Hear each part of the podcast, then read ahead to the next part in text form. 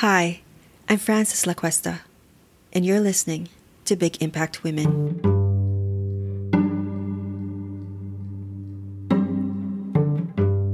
This podcast explores what it's like to live life in purpose, to discover our unique gifts, and be a contribution to the world.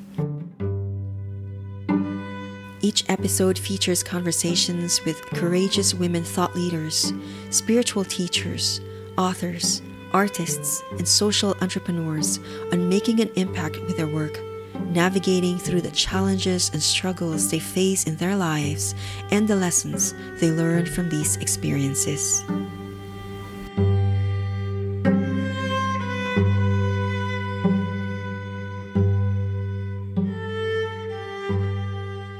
I think the message is the exact same.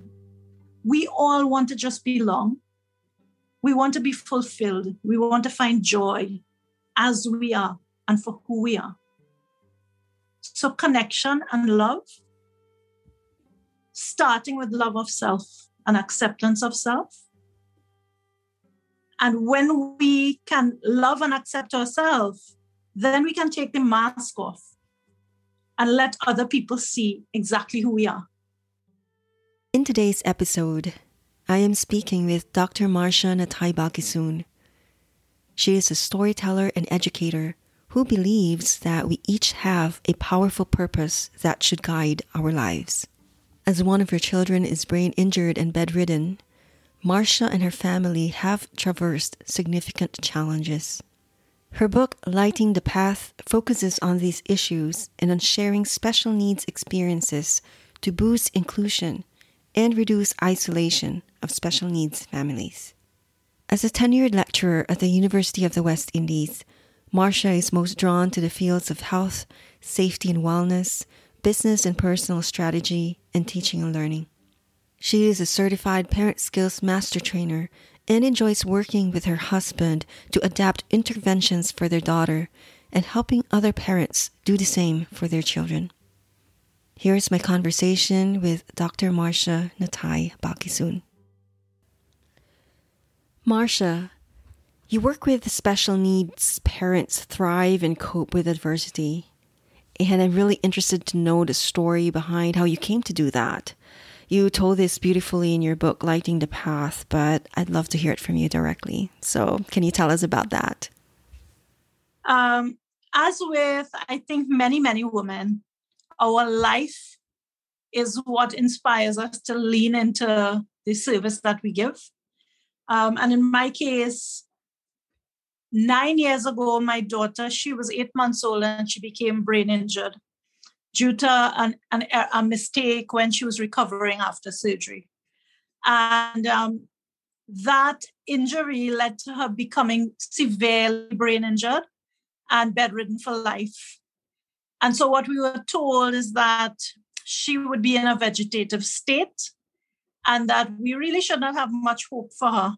In fact, um, one doctor said, you know, withdraw food and just let her go. And I remember others saying, listen, your life will never be the same. Your daughter really isn't going to, to come up to much. So my advice is if you, you know, keep her, then put her in a home and move on. Um, and the, those questions that come up when your child comes comes back to you because she was from a flatline state. Mm-hmm. and um, we were praying for her to come back. And when you pray for your child to come back you never imagine that she won't come back the exact same as she was. Um, and what she came back as was such a different child you know and and and therefore we didn't bury our child, but we buried our dreams, mm. the dreams of the life that was to come.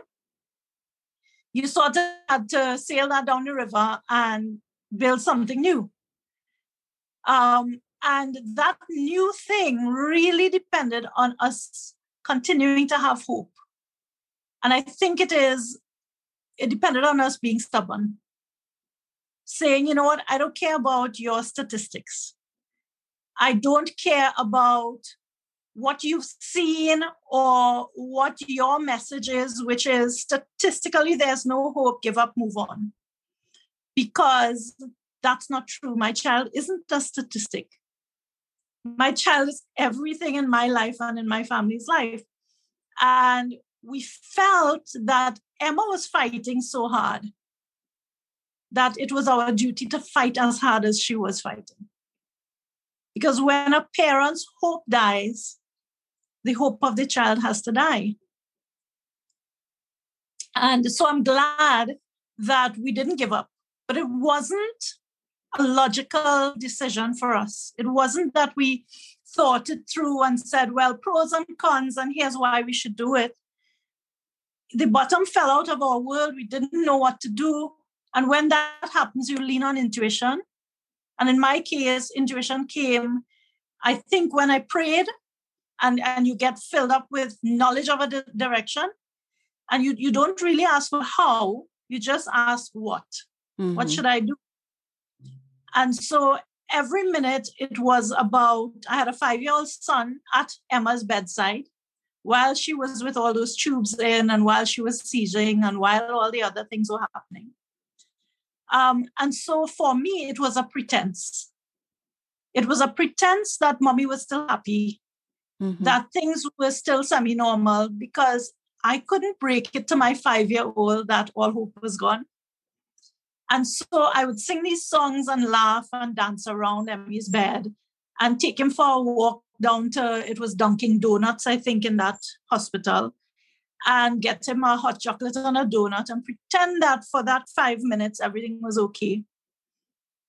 And I think that kept us sane and kept us going in the short term until we became used to how life was going to be. Um, I can just imagine what you and your family had to go through during that time. So just bringing you a little bit back on that, I'm curious about, you know, what was the initial reaction and what feelings were present at that moment? Now, when I tell people this, some people say, So why didn't you like sue them? Uh, didn't you get angry? Don't you blame somebody? And I, I'm looking back and I'm thinking, I do not know how, but at the time we knew very clearly who had made the mistake. We knew what the mistake was. So if we needed to point a finger and get angry, certainly it was a clear, clear decision. But I think when your child is holding on to life by a thread, the energy has to go into making that child whole and stronger. And so we did have that one logical discussion, Sean and I, Sean is my husband. We actually said, So what should we do? financially, this is a lifetime of care. It's going to be really tough. She's going to have multiple disabilities and all sorts of needs. And yes, a lawsuit is going to help with that. But at the same time, we only have one set of energy and we only have time now. Should we take our time and invest it into going the route of a lawsuit or should we take this time, which is a window, to really make a difference to M? Whatever chances she has of recovery, the chances are highest now. And if I choose to go down the other route, I might be closing the door on any chances she has to recover. And so our decision was we're not talking about this anymore. It is 100% Emma. It is 100% hope. Um, I think that day I bought a book on Amazon about brain injured children and, and I started to learn. Because this journey, it's a lifetime of learning. What's the next step she's at? What's the next need? How do I fire up some new sense? What new therapies are coming out? What equipment do I need? Those things, nobody brings them to you. Most of the medical fraternity has already put Emma in a box of vegetative, no real hope, you know, she'll never go to school, not even for a day, that sort of thing. And therefore, because they've made that prognosis, they will not invest time into helping her come back. So they're not going to give me a pamphlet. They're not going to give me training. They're not going to research options for me. It's my job. And so everything we've um, dedicated ourselves to now is saying, you know what? I don't need to hear you and your niece naysay, um, that served a purpose. The purpose was to say, heck no, I'll show you kind of thing. We'll show you that the statistics aren't true and you'll better start believing there's more for the next child. I can really feel your conviction in that just owning it up this is my daughter. She's not just going to be another statistic, and I'm not going to allow that, regardless of what the doctors or the professionals like are saying about her.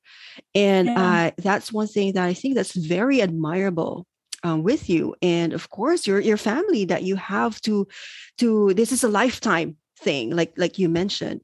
So how did you come to a point when you actually said, you know, there is that acceptance and not just a form of resignation like, oh, I have to live with this. But it's really about I am living with this, my family is living with this, and we're going to give Emma the best that we can give her and give her something that would make it normal for her. I can't honestly, it, it would sound better if I said that that woke in me very in, in the very first moments. It didn't. Um, there's there's a lot of grief that happens when this event takes place in your life. Um, I came from a very rural background. My parents were both teachers. We had never traveled with our parents. The way I would see friends going all over the world with their parents, not mine, right? And so I became an engineer. My husband became a secondary school teacher, and we were making a good living. And my dreams were to give my children literally the world I was like, yes, when Emmy gets a little older, we're going to hop on a plane every few years and do the things that once upon a time were only dreams for me. But Emmy was eight months old and the dreams crashed, right? And in that space of 20, 20 minutes when she flatlined, that was our savings gone. Uh, everything. Um, and that certainly shakes you up I've lost my girl. I've lost my plans for saving for an education at college for my son. I've lost this dream of taking them to see the world, which is an education in itself, a very different, shiny education, because it's one with cultures and, and with seeing how people are so different and building that kind of diversity awareness that I really wanted in, in my children. Um, and it also was, although I didn't realize it at the time, it was the beginning of the dying out of relationships for us. Um, and that shook me. Sean is a Sean is a very silent person in his grief and in his in, in all that has rocked him. He keeps it inside and he processes on his own. I found that that was eating me alive. And I needed to talk about it. And in the beginning, there were no people to talk about because my friends stopped coming around and calling. My neighbors stopped talking. Um, my family, even closest family, stopped coming by. And once I sat in a train next to a close family member we were going somewhere on a train and he was with a friend of his family. And he didn't know I was close enough to hear. And he was telling her how my daughter was brain injured and she'd never amount to anything. And, um, you know, and this sub story and, and, and, and how he's so sorry for me and that sort of thing. But he had never told me those things. Oh. And that brought a lot of things clear to me that people would analyze us. We are the case study. people talk about us, but nobody remembers that we're human anymore to talk to us. And that felt very lonely. So this nine years has been a lonely time. Um, but the flip side of isolation is also resilience. Mm. If I don't have others to lean on, then I need to find within myself that resilience. And although time prevented Sean and I from really spending time as a husband and wife would, and our relationship, even with Brian, my son, had to shift. A lot of our relationship became duty because 90% of our time was spent on them by necessity, right? And you have a child who can't swallow, who can't suck, who can't see or do anything, all of her senses are gone. 90% of your time has to go there to keep her going.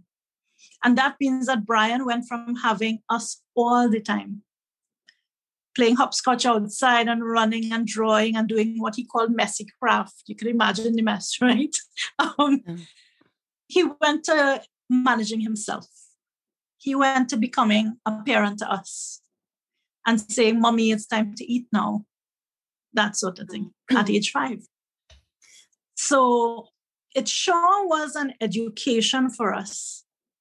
Um, but what to do in the moment is what you asked. And I do recognize now that maybe that sounds very weird, but we didn't have time, I think, to blame people and to be angry.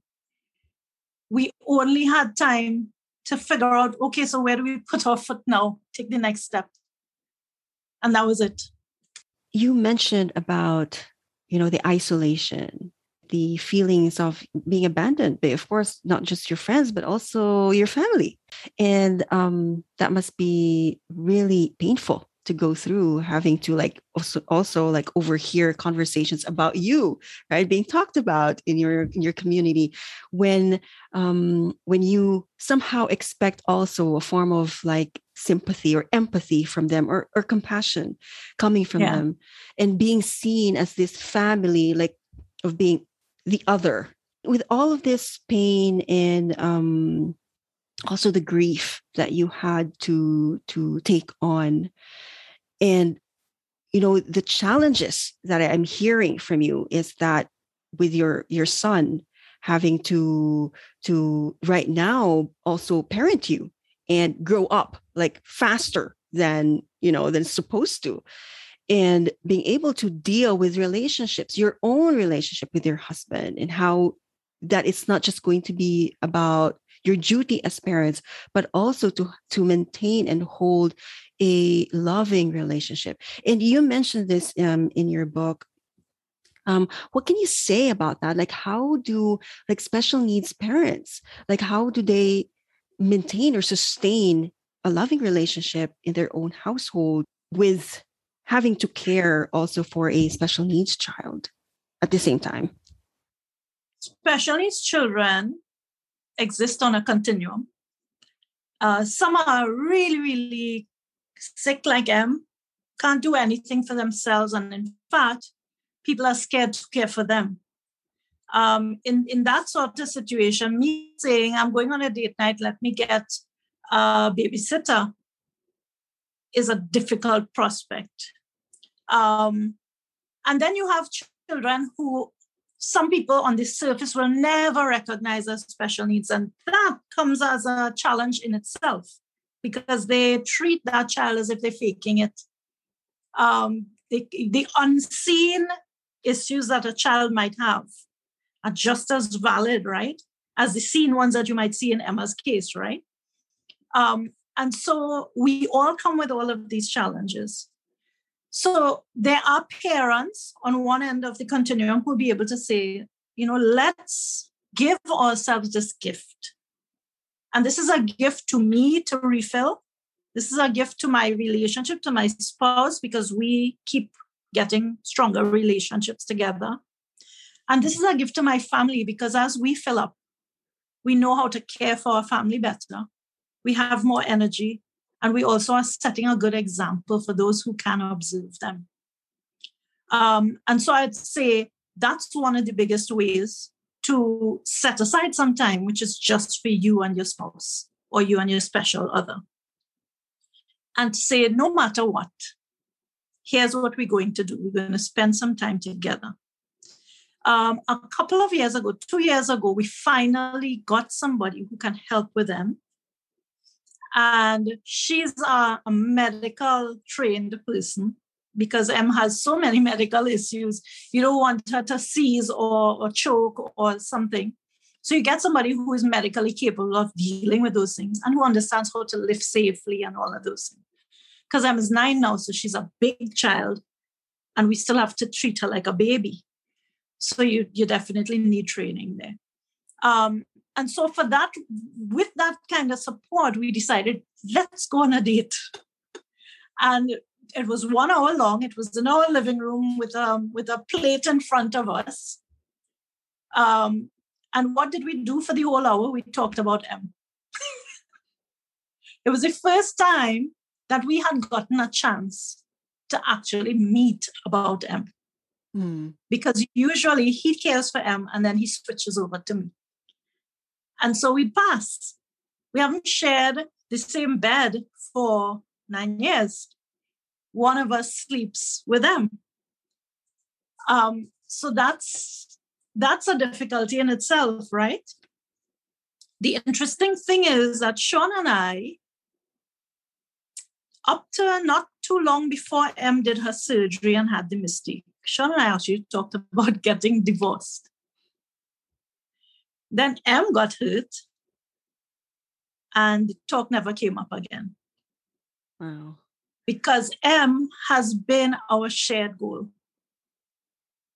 She's in need. We stayed together for Bry. Now it's an even more powerful reason, mm-hmm. you know.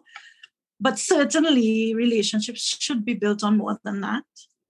And we have actually taken more stock of that because we want fuller lives. For the first eight years, we didn't get to the point mentally or emotionally where we could think about anything more than surviving. But in the past year, year and a half, we finally started saying, you know what? We're seeing some shifts in M we're seeing some abilities start to come out. She's understanding when we say certain things to her. She's raising her hand when we ask her to. She's lifting her hand to say she wants another mouthful. So she may not have words, but she has the ability to communicate. She recognizes our voices. She knows how our stump feel sounds when we're coming toward her door. And her daddy is the love of her life. So when his stump is close, she begins to kick and laugh because he's about to come into her room. Mm-hmm. Um, and when you see those things, your world lights up mm-hmm. because that's magic. Yeah. The smallest changes in Emma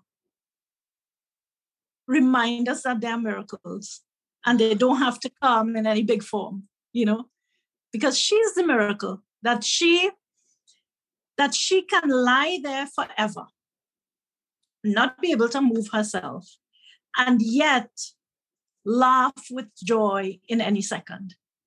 While I'm in the next room crying at the state of my life. I I remember that happening and I was like, oh, woe is me. I've lost so much. My life is so hard. Not in those words, but that's the feeling, right? Um, how do I live this life for decades to come? And while I'm thinking all of this and saying, poor you, Marsh, I hear Emma's laugh going through the house like music. And I'm like, something is wrong here, Marsh. You're so self centered because you're thinking about yourself, but the person who is hurt is the one laughing in the next room. Oh. Lesson learned. And I've never forgotten that lesson.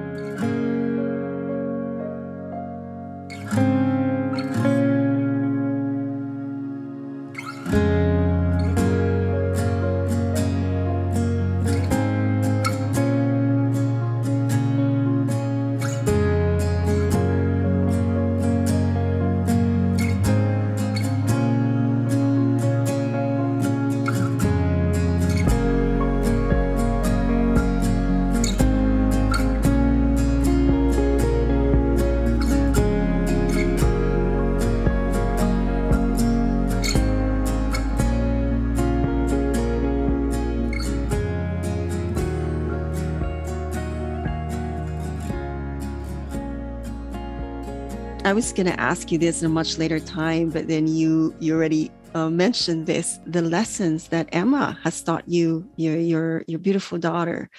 You said that sometimes you just feel caught up with everything that's happening the weight on your shoulders the, the everyday challenges that you have to face but then hearing some you know the, your, your daughter's laughing in the other room and suddenly you started to think that what am i doing and realizing like your daughter and the miracles you've seen every single day with her um, is present so, what other valuable lessons have you have you learned from Emma? I've learned a couple things. Um, a couple come to mind anyway. I grew up being told by somebody, an adult close to me, in many different ways how ugly I was. And that, you know, I had skinny legs and that I should be ashamed of them and that I should wear long pants and hide these legs. My child can't move and as I look at her legs, and you know, I see her learning to lift that leg and kick, and how magical it is, I realize the blessings that I have. I can see and my child can't. I can speak and she can't. And the list goes on and on. And, and yes, it could seem harsh to say, because she can't, I appreciate it more. But that's not it. it is that she doesn't complain about what she can't do. She grasps what she can and she squeezes the juice out of every gift she has. And that's what I need to learn. I'm full of gifts. What is my purpose? She never questions what her what purpose is. She's stuck in her bed, but she's living her purpose to the max every minute. And that's why I call Lighting the Path Emma's book, because I think this is part of her legacy. And I only said part because she has more to do.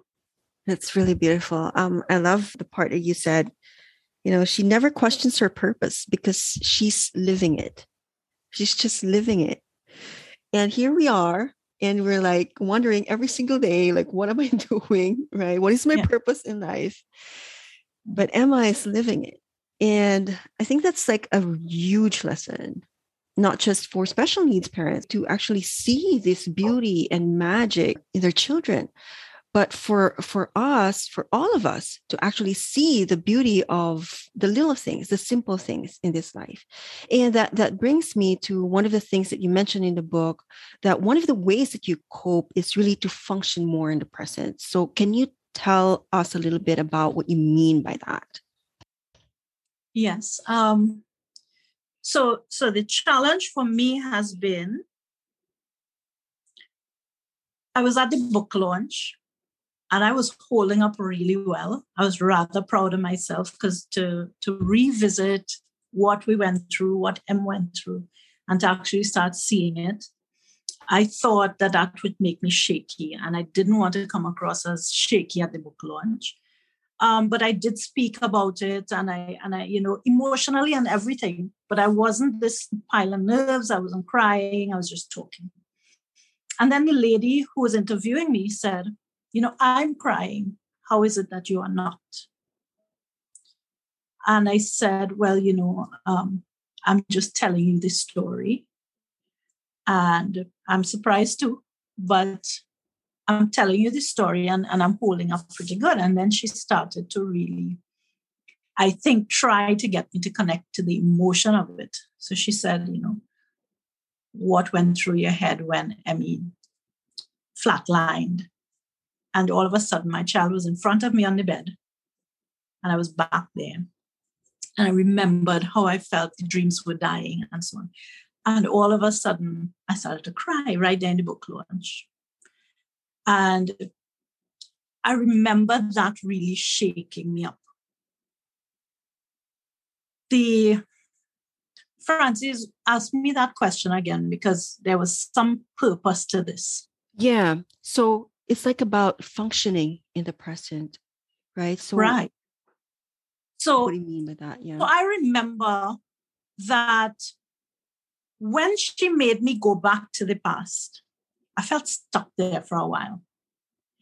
And I kept remembering in the eight years before I was starting to turn the corner, I would remember back to things. I'd remember back to pain Emmy had, or to times when doctors failed to give us the proper support so that things got worse with them. That has happened time and time again with us. And you can become angry all over again, right? It's one incident that might have happened six years ago, but I could relive it right now. And I could get my focus, my energy, my everything gets depleted because I relive that again. And then when it's all done, what have I achieved? I've done nothing. I haven't changed anything for her. I've actually put myself in a worse frame of mind and I've taken away my focus on what I should be focusing on, right? And so I've I've started to understand that reliving the past, especially when it's negative things that you're reliving the past for, those serve no purpose. Unless you are doing like a reflective study then it has purpose, right? We can look back on an event and say, how did you respond? And how can you do better next time? But if you're just reliving it with no real purpose to grow, mm-hmm. then my advice for, for, to you is don't do it. And in the same way, I look forward and I think about my future. And it's a scary thing when I don't control how I think. Because the future for every special needs parent I know is a scary thing because you think when my child gets old enough, will they be able to have an independent life? Will they be able to make decisions for themselves? Will they be able to go to college? Right? In my case, the answer is no for all of those things. And so my thinking was when Sean and I die, I don't think I have anybody who's going to take M. And if she goes to a home and she can't speak and see, she's a prime candidate to be abused. And that is terrifying. And that's how I used to think. But that too, I have no control over in this moment. And so I've learned to say, Marcia, could you be more structured in your thinking and more, you know, do something with this moment that you're in that's actually going to set things up in a positive way because you're wasting your time otherwise. Um, and that has made a difference. So I just remind myself one thing at a time, one day at a time. Every day there are 50 things on your plate to do, but you can't do any more than one in this second. So, which one takes priority? Put everything into it do it well so you don't have to come back and wonder about why you made a mistake or you know should i have done it differently. And then once that's done okay what's the next priority? You may not get to your 50 but the 10 that you do do they're done so well you don't have to come back. I think that takes the lesson is to be gentle with yourself. Mm-hmm. you are not a human. Yeah it's, you're not superhumans what you said about just taking it one step at a time, not even like a day at a time, but just one step at a time. Because maybe for some, right, that's the only thing that they can afford to do at that moment. Yeah. And so mm-hmm. having to look back in the past and get, you know, carried away with the emotions, the grief, the sadness, it just comes back. The future yeah. and what it holds for you, yes, as you mentioned, can be really scary the key to that was recognizing that I didn't have to compare myself to mm. somebody else. I didn't have to compare myself to another special needs parent because some people look like they have it so much more together than you. Mm-hmm. Some people might have so much more financial capability than you. And if you start doing that comparison, you'll be like, I'm failing my child. Or how in heaven's name can I do this? Or even jealousy can come up, right? Like, why do they have it so easy, right? This life isn't about comparing your journey to mine. And mm, and and yeah. I think one condition is that we can't always manage that, but the more we can, the better our life becomes. Yeah, and, and you brought up the subject of comparison, jealousy, and this brings a lot of stories about who you are as as a person. And definitely it's like with having to care for a special needs child of course uh, a, a huge chunk of your attention goes to emma. I'm not surprised for these stories to just come up the, the narratives that we tell ourselves like well, what's my life gonna be? What's gonna happen to me? You know things like that. And for you you are you are a i feel a highly evolved being who actually really sees this from the top and has i feel maybe not all the time to but a good grasp of what's going on and how you're going to handle it. But for some who are not yet there right it may be uh, more of a struggle that having to deal with it every every day.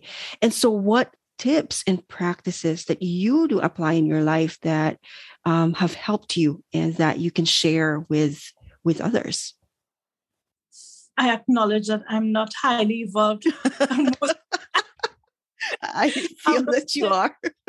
But you know walk the path. We can look back. Hindsight being 2020 I can look back and, and learn so many lessons from looking back. I can look back and I can say, ah, I can see a time when you did it right, Marsh. So let's take that lesson and let's try applying it more because it worked that time. And I think that's how it's evolving for us. And that's part of being gentle with myself. I no longer expect myself to do it right every time. Um, my my best motto has become progress, not perfection. Because I am Miss Typey. I am the person who always had to get it right, do the most, shine the best, do the best work in class and work and everywhere. And now I realize, okay, so what you were doing though is hyperextending yourself, wearing yourself out, and you were leaving very little of you to enjoy your life. And that has come home to really um, be my life lesson, I think, as the biggest challenge came up with them. That's the biggest challenge I've ever faced. And um, I think life was trying to teach me those lessons long before. I just wasn't learning them. And now with this one, it's it's not about to shift anytime soon. And you really have to think, how do I not run out because this is for the long haul. And that means that I have to manage. I have to manage every resource that I have so that we can all keep going. And we do that by also finding time for ourselves. The one lesson in my life that I resisted the most was finding time for self care. And that um, that lesson is slowly being learned.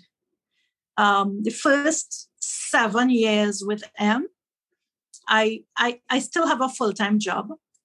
Um, the first seven years, um, Sean would go to work. I shifted my work hours to evenings and nights. So I would be Emma's caregiver in the day. Sean would go to secondary school and teach. He would pull into our yard at 3 p.m. I would get out of the house at 3.15 dressed, jump in the car and drive for an hour and a half to get to the university where I teach. Teach till 9 p.m. Come back home. He would be putting M to sleep. When he came out, we'd have dinner. And then I'd go inside and I'd start my research and publication for my job. In between putting kids back to bed, doing homework, and all those things. And so my research and publication work happened at two and three every morning. I would sleep till six and would be up at six, and the cycle would start again. And so we've actually been living on about three hours sleep for nine years now. Not something that's recommended at all, but what else do you do? Because financially, we couldn't survive with Emma's specific needs on one's on one salary and therefore I, and I was in a contract job, so I had to work extra time to get tenure. And so all of these magical, crazy things were happening, and I was running myself down, and Sean was running himself down. And we were, of course, also trying to convince Bry that all was well. That's the, the epitome of the opposite of self care. Um, and so now that I'm starting a business on top of it, I, I, where's the time coming from? I don't know. Um, I think it's coming from learning how to. One is that we have the nursing assistant. Mm-hmm. And that means that sometimes we get support. While I wrote the book, that's what happened. Every Friday, I would take three hours and write a chapter. And that's how the book got written. Um, it's understanding your priorities and giving yourself the space to carve out just a little time to work on the highest priority. You can't do five things, choose one and slowly create that in your life. And then you look back eight months later and you have a book. Or you look back eight months later and you've been serving a couple clients, you know? Yeah. Or you have a video series that's running. Whatever it is, you have to tune into your intuition, not logic. What is your heart telling you? and then trust. Trust that that's the thing you're supposed to do. And carve out just half an hour, just an hour to do mm, that. I love, love, love that.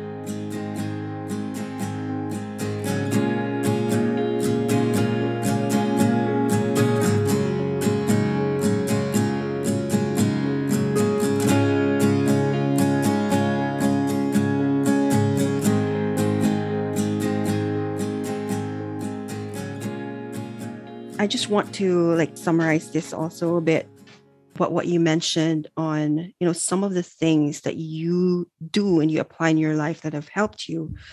And one of them is of course to find the time for yourself right? Self-care because you can only do mm-hmm. so much.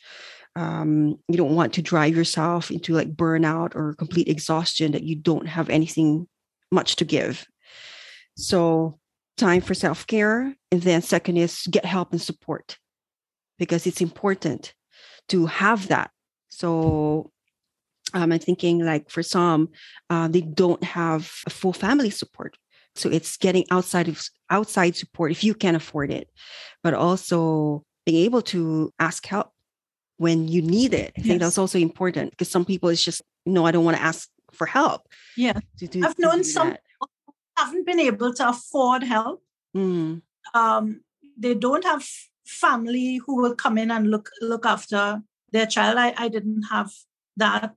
Um, but that was fine because they went to their church and there were church groups that built up mm and came on rotation and so on. That also didn't happen for me. But thankfully, because of the work we've been doing, financially we pay and we we can afford to get this help. And that's been a lifesaver for us. And M calls, we call her Auntie Mel. M calls Auntie Mel's name after Sean's name and then me. and um and people ask me, you know, so don't you feel bad? No, why would I? If my child can show preference, if my child can build relationships, my child who was supposed to be in a vegetative state I I don't know about you, but I can't feel any kind of negativity about that. Mm-hmm. I would shout that to anybody from any mountaintop that she's able to say auntie. That's one of those miracles that you do have. And then you also mentioned about giving space, giving time for your own set of dreams. So it's not necessarily abandoning what you also want for yourself. And you talked a little bit, bit about this in your book. And I think you mentioned about keeping your dreams alive, not abandoning them while meeting the needs of your children. And you have something tangible, your book. So, I mean, carving out three hours of your time each week or each day is yeah. it each week right just and week. then later yeah. on you don't have a day just hours a week and yeah. a few months later you have a book in your hands and isn't that amazing i mean for those you know for some people we have all the time in the world but still we couldn't set up a time just for to set aside that time for a business for yeah. you know, keeping your dreams alive and you're able to do that so what now? I the, the, the question i want is to ask you is that what vision like do you hold for yourself? And yeah. and for others? Um, Frances there's just one thing i want to say about that time that we set aside.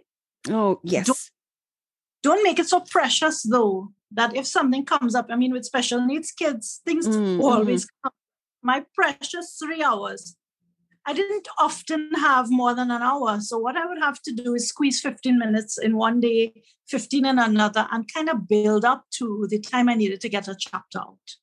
You know, so it was so much less about me having a formula for this amount of time. Um, it was just about I'm really dedicated to this output. And by hook or by crook, it's going to happen this week. Deadlines, having somebody that you're accountable to. The publisher was my was my person. I would be like i'm going to send you this chapter this week. And it had to show up. Nothing like a deadline to keep you working you know? Um, so if i had to hold something that i say i see for other special needs parents and for myself um, the I think the center of this whole experience and also the center of this whole book is love. Um, and it sounds soppy. It sounds soppy, especially to an engineer and a logical person, which is the person that I, I have to say was. Um, it's that, you know, by by sharing your stories of hurt and challenge and brokenness. By sharing so honestly you you don't lose anything. A lot of people feel like we have to have this stiff upper lip and we have to come across as if we have it all together. And i have acknowledged that i played that game in the beginning right? Always pretending to my son that i had everything right. What i didn't realize is that he could see through my pretense and that some years on, he had a little breakdown and had to go into counseling. And we had to acknowledge that what he wanted was love. And while I love the heck out of my son, he wanted my time. He wanted me to give experiences and, and interact with him as I always had up to when I was hurt. And I had to learn just like I was saying, give myself time for self care, I also started scheduling time for him. And I talk about in the book, you know, the, the five love languages, Gary Chapman's book. I use the five love languages extensively to see what is it that Sean needs? How does Sean show love to me? Because I may not perceive it as love. How do I need love? Because he may not give it that way. How does he need love? I give love in my language, and that means that it doesn't sound, it doesn't feel like love coming from me. So Sean gives love in this way through service. He sweeps the house. I'm like, that's a chore. uh, that doesn't show me that I'm loved.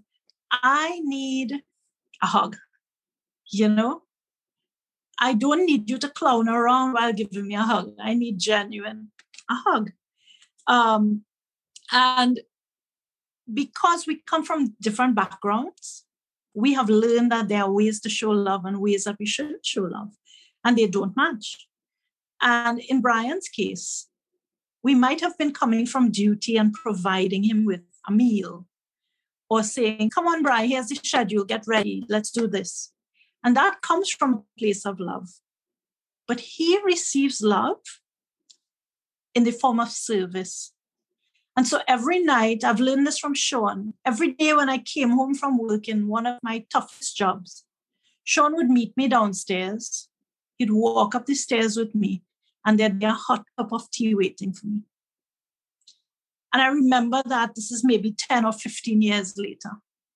I remember that as the most shining example of the fact that my husband loves me. A cup of tea that took him a minute to make. And now every night I make sure Brian a cup of tea. And when I stick my head in, he beams this smile because mommy's showing me that she's remembered me, even in the middle of all she's doing. Every night there's a minute for me. So it's time with him to go to a movie when we didn't have pandemic conditions, to play a game with him. So I would, I would play some card game or risk or some kind of board game with him. I would dance around the house holding Emmy. And Emmy's laughing because she's feeling movement and she's usually in a bed. And he's laughing because mommy's a clown. And that is important because I am a serious person by nature. And when I clown around, I show my son that he doesn't have to pretend. When he wants to be one thing, he gets to be it. Those are the ways that I've learned to show love. And those are the ways that I've set myself free just to be me. And I think that's really what lies in the middle of this book. It's for every person reading this book special needs, special needs ally, special needs parent, or regular person. I think the message is the exact same. We all want to just belong. We want to be fulfilled. We want to find joy as we are and for who we are. So, connection and love starting with love of self and acceptance of self. And when we can love and accept ourselves, then we can take the mask off and let other people see exactly who we are. And I think that's when we resonate with others the most. People accept you when they can trust you and you don't have to be perfect. And those who don't accept you when you take the mask off, it's a blessing when they turn around and leave. Beautiful. So you find the right way. I, I I couldn't agree more about you know about love, about connection, about belongingness. I mean, regardless of your wherever you are in your life or the situation you're in, it's really being able to express it and receive it. Because sometimes it's hard for for us to receive love. We feel like we're just givers. Yeah. and then eventually we have none to give. Also having the capacity to receive love belongingness and connection in our lives. And and i've seen and i feel like um that's exactly how you're how you're doing it Marcia with with your family and how um how much of you know joy that must be for you know your your son to also be able to experience that that regardless of the attention that most of the attention that you give is for Emma but you also give him that time. And so with this I think um we're wrapping up but before I do, I just wanted to ask if there is anything that, you know, that I haven't covered or haven't asked that you would want people to know. And if there is, what is that? Um, I, I really have leaned into this calling to support special needs parents. Um, and when I say special needs parents, I, I really do mean special needs parents. Lots and lots of resources have been provided elsewhere to help special needs children. But the carers also need succor. The parents, the guardians, it's it's hard for them to keep going. And that's why I've really felt the need to provide resources to, to, to, to bear up those who care for special needs people. So um, there are a couple places that I'd like to offer to your to your listeners.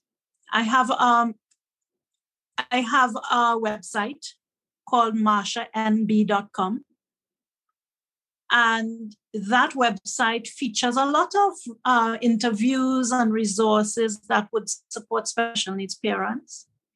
And um, there's a BioLink page on this site that's leading you to many other pages, like my YouTube channel, where I'm actually making videos with M to share experiences that she's been through and the tips and tricks that we've learned that have made a difference to help her to enjoy her interventions more, to help with toothbrushing and that sort of thing, because I know how much that made a difference in opening up her abilities and in opening up the enjoyment she had of what used to feel like work to her when we were doing therapy.